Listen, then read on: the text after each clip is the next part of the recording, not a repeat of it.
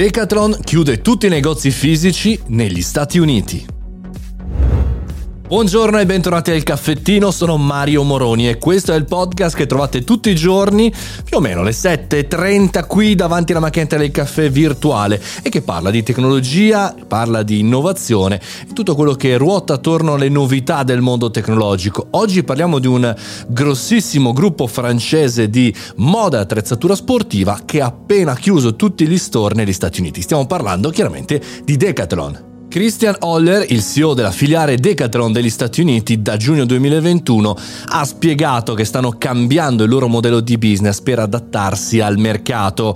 Ha poi aggiunto che eh, questa diciamo, modifica serve per crescere nel modo giusto e quindi bisogna in qualche maniera adattarsi.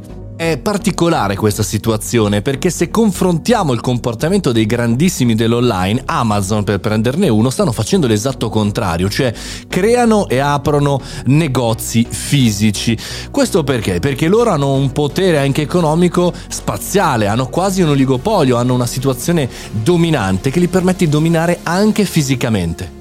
Se invece non sei forte, se invece non sei gigantesco, chiaramente Decathlon non è piccolo, ma non è Amazon, ecco lì sarai sempre più strozzato, diciamo così, per quanto riguarda l'offline, che diventa sempre più costoso dopo la pandemia ancora di più. E quindi da un certo punto di vista Decathlon sta facendo quello che stanno facendo tanti piccoli, che al dettaglio devono cambiare il loro modello di business dal fisico e parzialmente qualcosa di digitale a solo digitale ed eventualmente direttamente in rivendita eh, sul fisico. È quello che sta facendo Decathlon. I prodotti negli Stati Uniti si troveranno da alcuni rivenditori specializzati, ma non ci saranno più, come dire, gli store con il brand Decathlon, come invece potete trovare di Apple per dire, o appunto Amazon.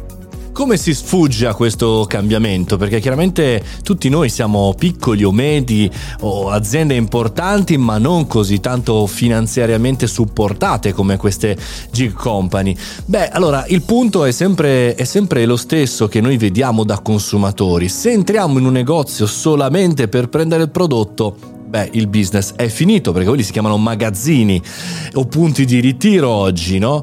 Lo stiamo vedendo anche con la GDO, con i supermercati, quanto in realtà stanno funzionando altre tipologie di iniziative e di delivery anche dei prodotti nei supermercati. Se invece il nostro posto, il nostro luogo è un punto di contatto, un touch point o un punto di interesse in cui vendiamo anche i prodotti, forse riusciamo a sfuggire da questa eh, situazione, a questo cambiamento di paradigma, perché non c'è alternativa. L'alternativa è che quelli più finanziariamente importanti in questo momento riescono a gestire, grazie ai soldi dell'online, anche l'offline. E lo vedremo anche in Europa, lo vedremo anche probabilmente nei prossimi anni o nei prossimi mesi, anche nel nostro paese, anche in Italia. Il problema chiaramente si sta evolvendo.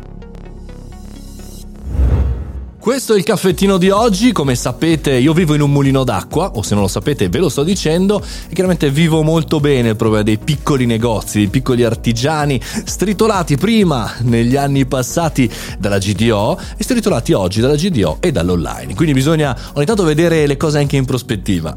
Io sono Mario Moroni e questo è il caffettino. Tutti i giorni ci sentiamo anche domani mattina alle 7.30.